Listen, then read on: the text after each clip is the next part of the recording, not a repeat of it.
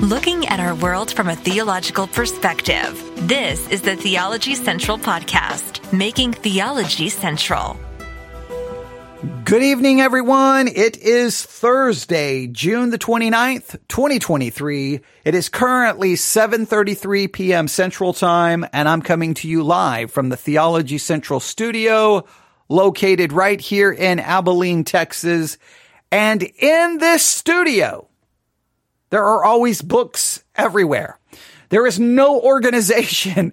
There are not even bookshelves. There are just books scattered all over the place. They're on the table. They're on the floor. They're on chairs. They're every, there's no, there, uh, this is, it's a total and complete and absolute mess. But there are books everywhere. And so anytime that I'm in the studio, well, I tend to see a book and I'll pick it up and I'll just start looking at it. And there's been one book that I have now picked up a couple of times and have gone live talking to you about it. I haven't started a series on the book or anything like that. It's just been kind of, you know, different devotional message messages based off the book. All right. Now, the name of the book, we've talked about it now a number of times, is called Spiritual Warfare and the storyline of scripture.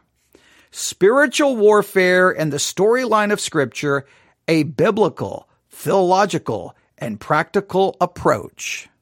Spiritual warfare and the storyline of scripture, a biblical, theological, and practical approach. Now remember, I don't know anything about this book at all. I was ordering a different book and then Amazon did that thing where, hey, if you buy, if you buy this book with the one you're buying, you can get it, you can get both books for, you know, $14.95 or $18.95, whatever it was. And I'm like, well, you know, I'll just get the book. So I got the book and I, I keep it here on the table. I don't know why, like uh, almost directly under the microphone. So every time I sit down, I see the book again, spiritual warfare and the storyline of scripture, a biblical, theological, and practical approach.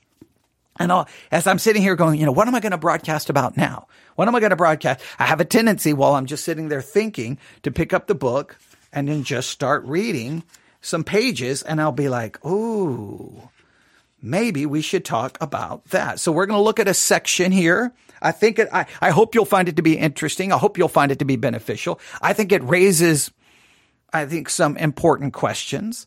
So I hope you will put your thinking caps on. If you can, a Bible, a notebook, something to write with. You can take a few notes and mainly I want you to just struggle with the concept. All right.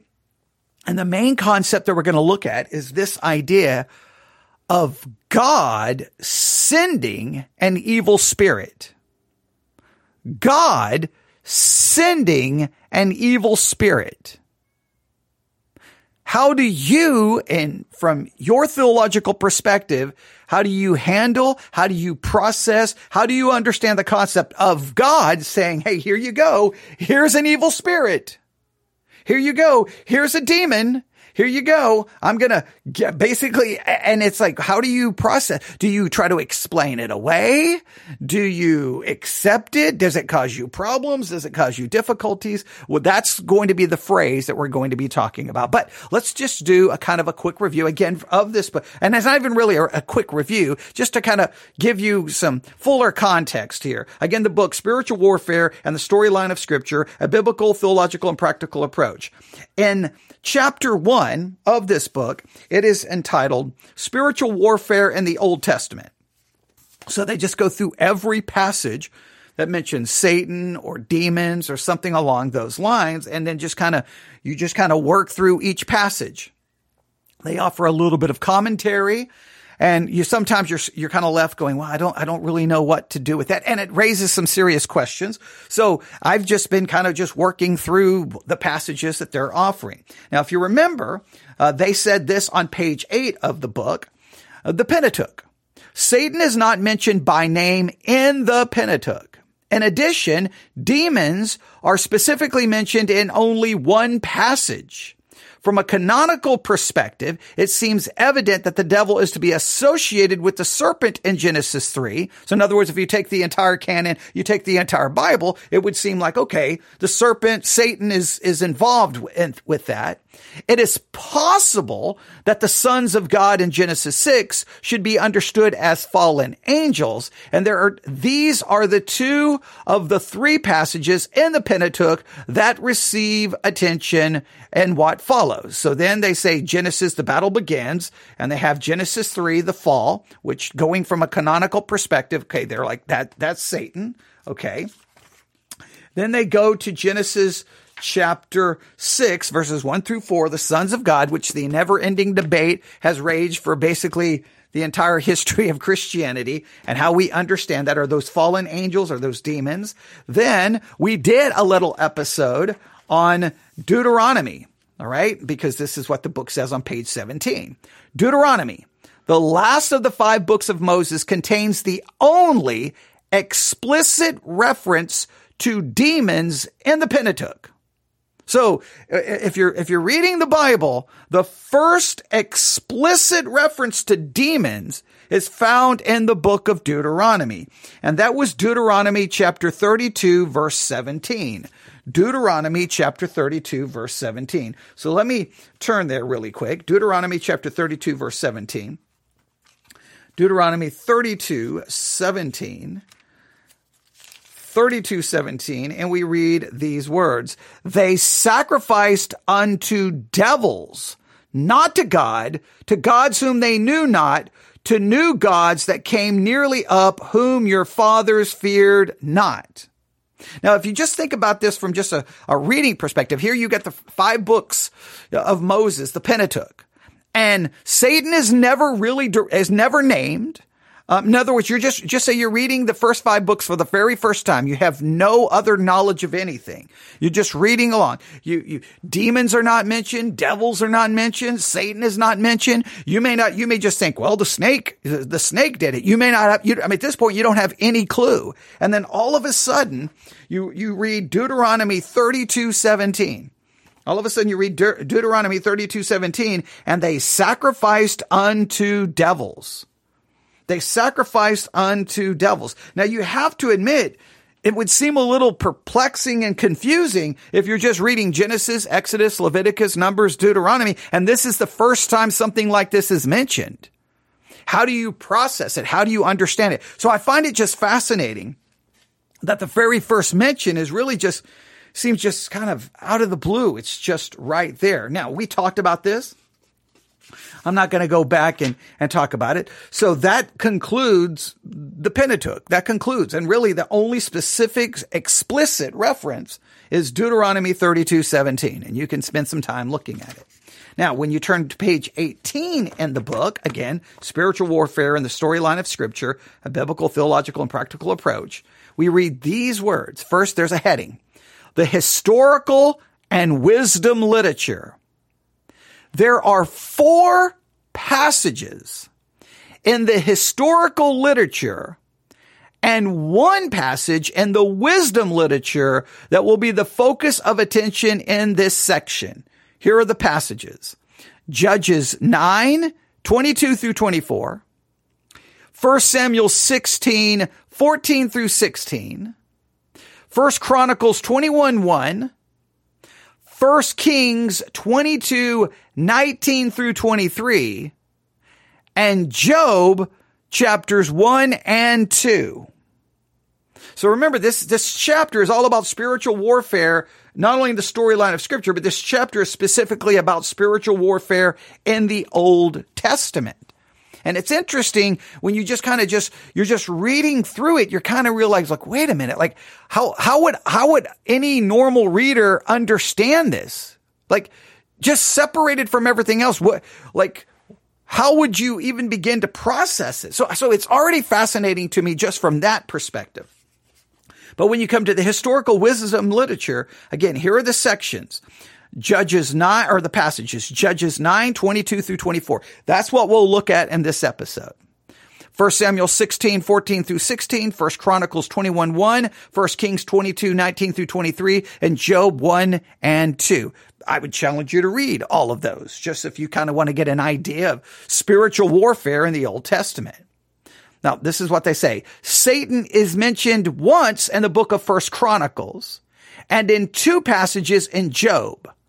evil spirits are mentioned in several passages in the historical books.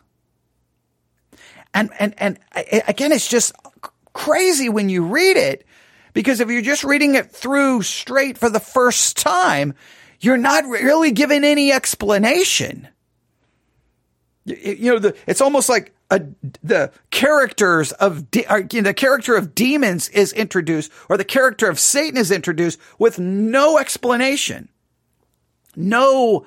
Hey, you need to know this, or hey, you need to know. Hey, th- hey, the, these in- individuals that we're now introducing into the narrative, their origin is this, and it's really weird because you have to kind of piece it all together, and it does raise the question why, why is the, the Bible, why is it presented that way? Like, why, like, hey, here's this serpent. You don't have a clue what's going on. Why, why is it presented not like a fallen angel named Satan? Like, why is it presented that way? I mean, to me, any just normal person reading the Bible should ask those kinds of questions because it's just strange to me the way it's presented. But we come to Judges. In the Old Testament, the activity of demonic evil spirits is described on only a few occasions.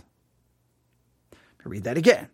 In the Old Testament, the activity of demonic evil spirits is described only on only a few occasions. Now you could ask yourself, why is demonic activity, demonic spirits, why are they mentioned at only a few occasions in the entire Old Testament?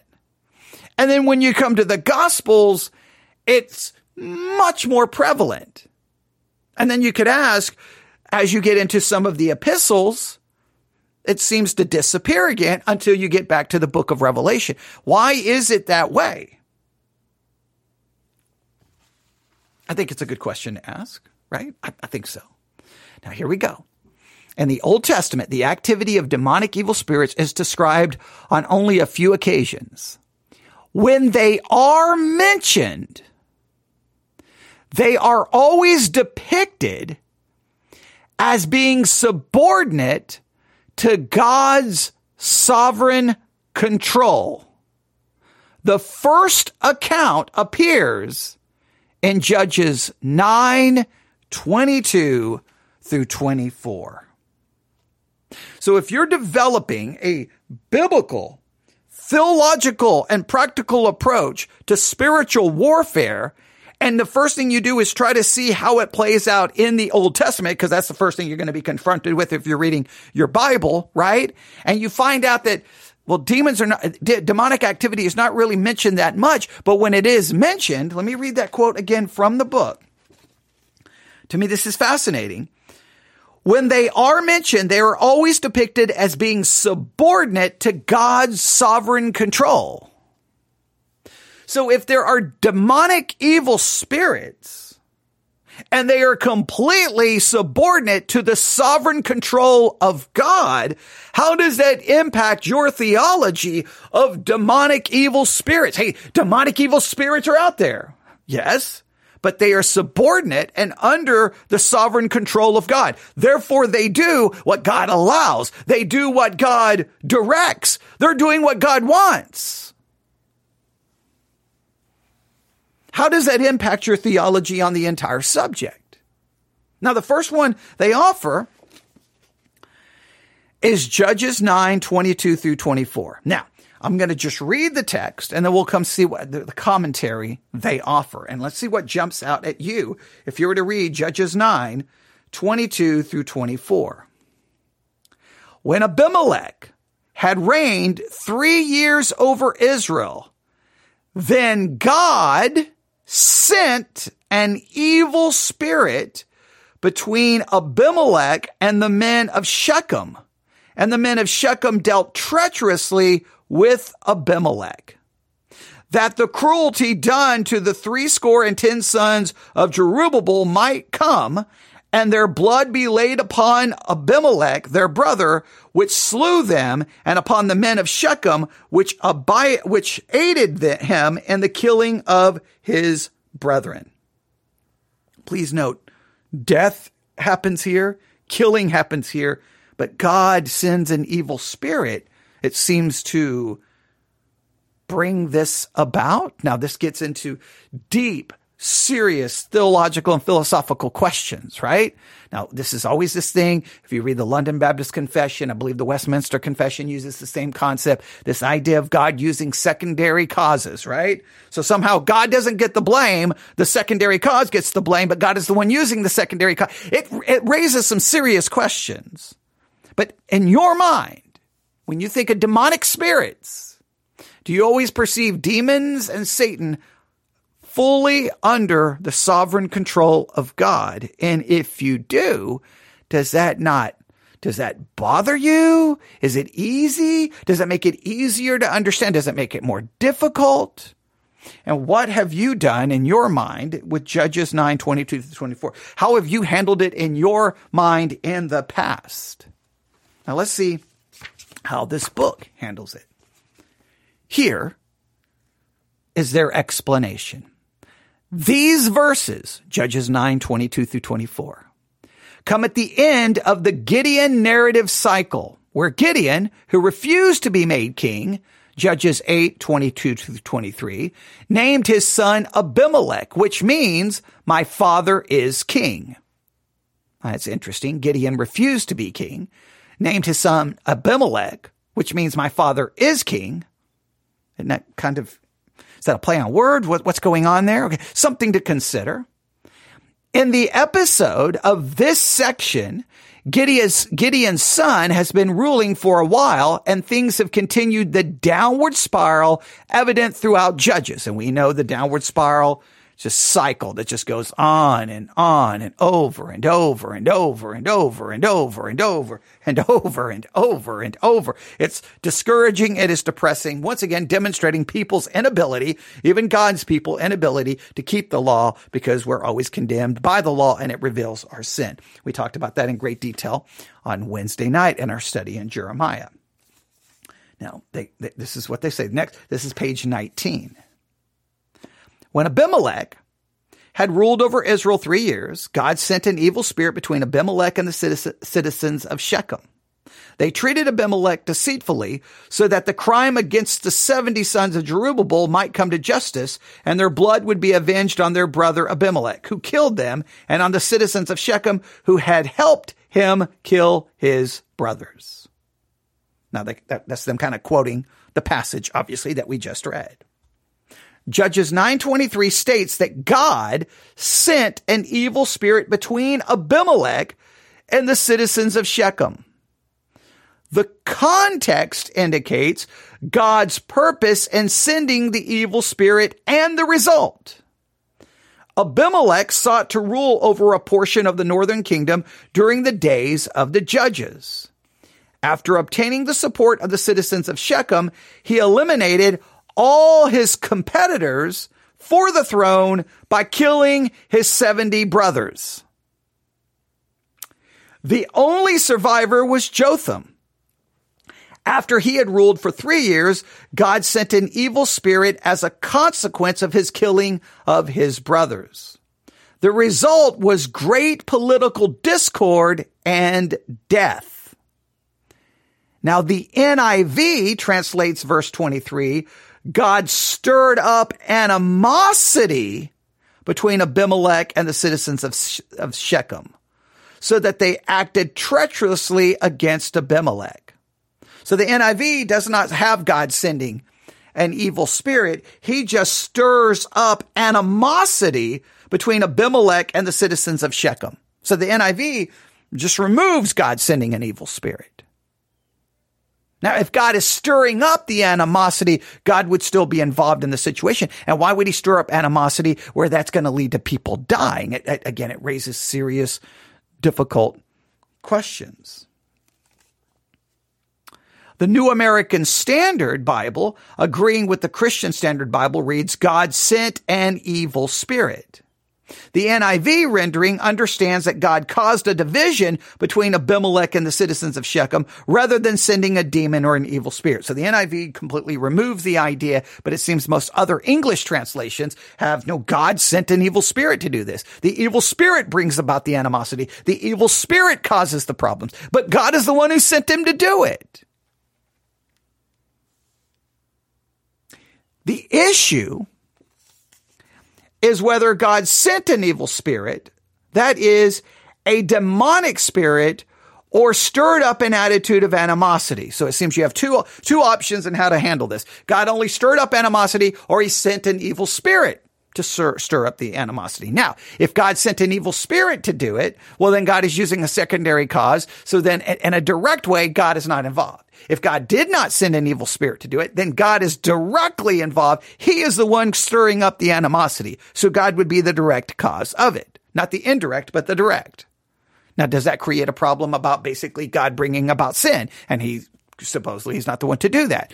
So you see the kind of dilemma you get in. But even if he sent an evil spirit, well, then he's not, in, he's not, he's and against indirectly because he's using a secondary cause but he's the direct cause in sending the evil spirit. So that just kind of produces a different question. Now, the Hebrew phrase, this is what they say. This is their explanation. The Hebrew phrase is identical to 1 Samuel 16, 14 concerning Saul. Theologian Victor P. Hamilton highlights a, a number of similarities between Saul and Abimelech, suggesting the two passages should be understood along the same lines. The circumstances, turning to page 20, are comparable to the situation in 1 Kings 22 and the lying spirit sent from the heavenly council to deceive Ahab into going into battle. The similarities between Saul and Ahab favor the thought that God used a demonic spirit to drive a wedge between Abimelech and the people of Shechem as a result of Abimelech's wickedness. And that concludes that section in the book Spiritual Warfare and the Storyline of Scripture, a biblical, theological, and practical approach. Now, you can say, no, no, no, no, God didn't send an evil spirit. He only stirred up animosity. And then you can try to explain that. Or you can say, God sent an evil spirit. You can debate that with yourself. I would love to get your thoughts on which way you think we should go. That's fine. You can email me newsif at yahoo.com. But for the sake of this episode, what I want you to struggle with, what I want you to work on, what I want you to try to process is, okay, here is Satan and here's all the fallen angels. Here's all the demonic spirits, however many they may be. Multitude, however, uh, however many they may be. Understanding first that they exist and secondly understanding that they are in fact the way this book describes it that they are subordinate to God's sovereign control. Uh, so, you think about Satan and evil spirits exist, but they are subordinate to God's sovereign control. They are under the control of God. How does that, how do you process that? How do you handle that in your theology?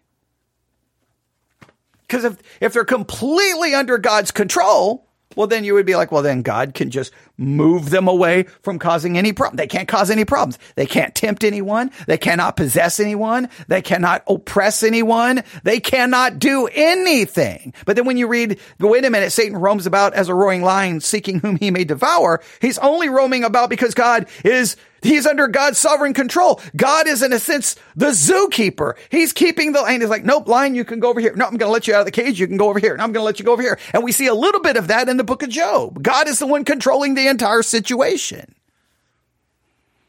Now, if God is controlling the, the work of Satan completely, how do you process that?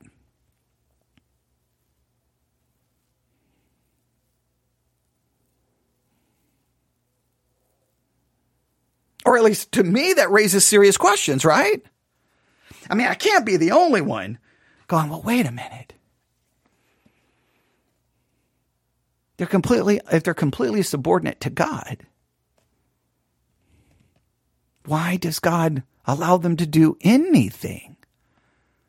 Why does God even allow them to exist?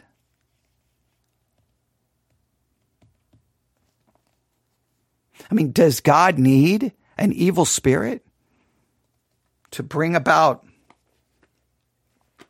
Um, hang on, as see, the King James translates it this way. The King James translate, translates it this way. When Abimelech had reigned three years, God sent an evil spirit between Abimelech and the men of Shechem. Between.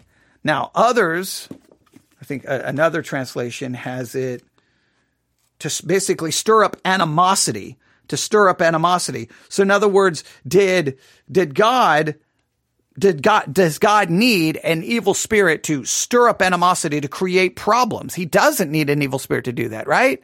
So, but then does God need the evil spirit in order to keep him from being blamed? All right. Yeah. Someone just said it's definitely hard to understand the process. I think it is as well, but, but I, I, I don't think it's something we can just like, it's definitely hard, but at the same time, I don't know if I can find an answer. But at the same time, I don't know if I can just, I, like, on one hand, I have to let it go because I just can't completely understand it. On the other hand, uh, we definitely have to struggle with how we understand it. Cause you listen to some Christians talk and it's like God's lost control. They're, it's out of his control. Or at the very least, he's like, well, I'm just going to let it go and I'll take control later. But this would seem to be no, they're always under the subordinate control of God. Always.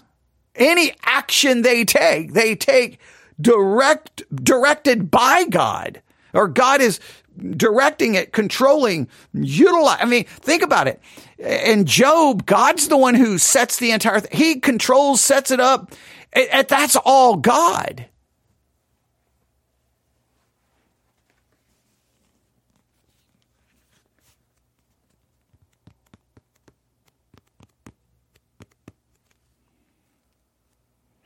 If Satan allows God, or if, if God allows Satan, I should say, obviously, obviously I'm misspeaking there.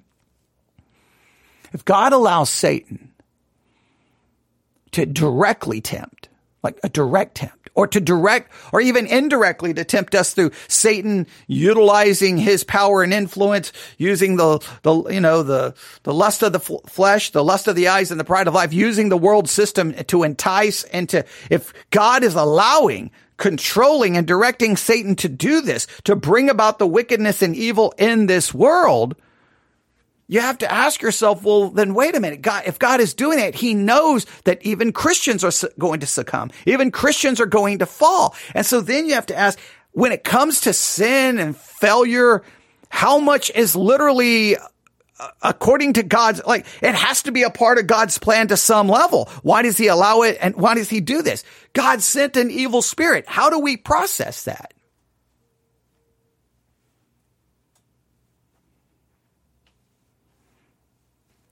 All right. There you, I, I just, you say, do you have a good answer? I don't know if I have a good answer, but I wanted to at least present that to you. So I want you to look again. If, if you want to just look at the the demonic spirit Satan being utilized in the historical and wisdom literature of the Old Testament. The passages you need to read are Judges 9, 22 through 24, 1 Samuel 16, 14 through 16, 1 Chronicles 21, 1, 1 Kings 22, 19 through 23, and Job 1 through 2. Now you can look at those passages and just see, based off just those passages alone, what do you learn in regards to Satan, demonic spirits, and spiritual warfare in the Old Testament? We've looked at one of those I'd love to get your thoughts and feedback on how you process all of that and what it means to you. There's a lot of questions I don't have answers to, but there you have it. Now, feel free. Grab the Sermons 2.0 this e- uh, uh, app this evening, the Sermons 2.0 app this evening, and just do a search. I got the Sermons 2.0 app here. Let me just go here. I'm going to go to where do we want to go? I'm going to go to search. I'm going to go to search. I'm going to go, let's go judges. 9, 22. And I only get I only get three sermons that way. I hit see all. No, I get more, much more. Okay, I had to, I had to hit see all. All right. Um, I have a bunch here. Got Judges 9, 22 through 26. Uh, the rise and fall of the Bramble King. Antichrist betray their own. Abimelech. An evil spirit from God. There's a direct sermon called that. The downfall of Abimelech. Shechem's repercussions, the fallout. God gives them up. God causes the wickedness to return, problems of the heart, swift justice. There you go. You can you can just look them up and see what you can find, and uh, well, and if you listen to one, let me know because I guarantee you there's going to be lots of different perspectives in the way people handle it. I don't I don't I don't think most sermons I feel like raises serious questions, and I don't think most pastors entertain those questions and those struggles. But listen and see what you can come up with.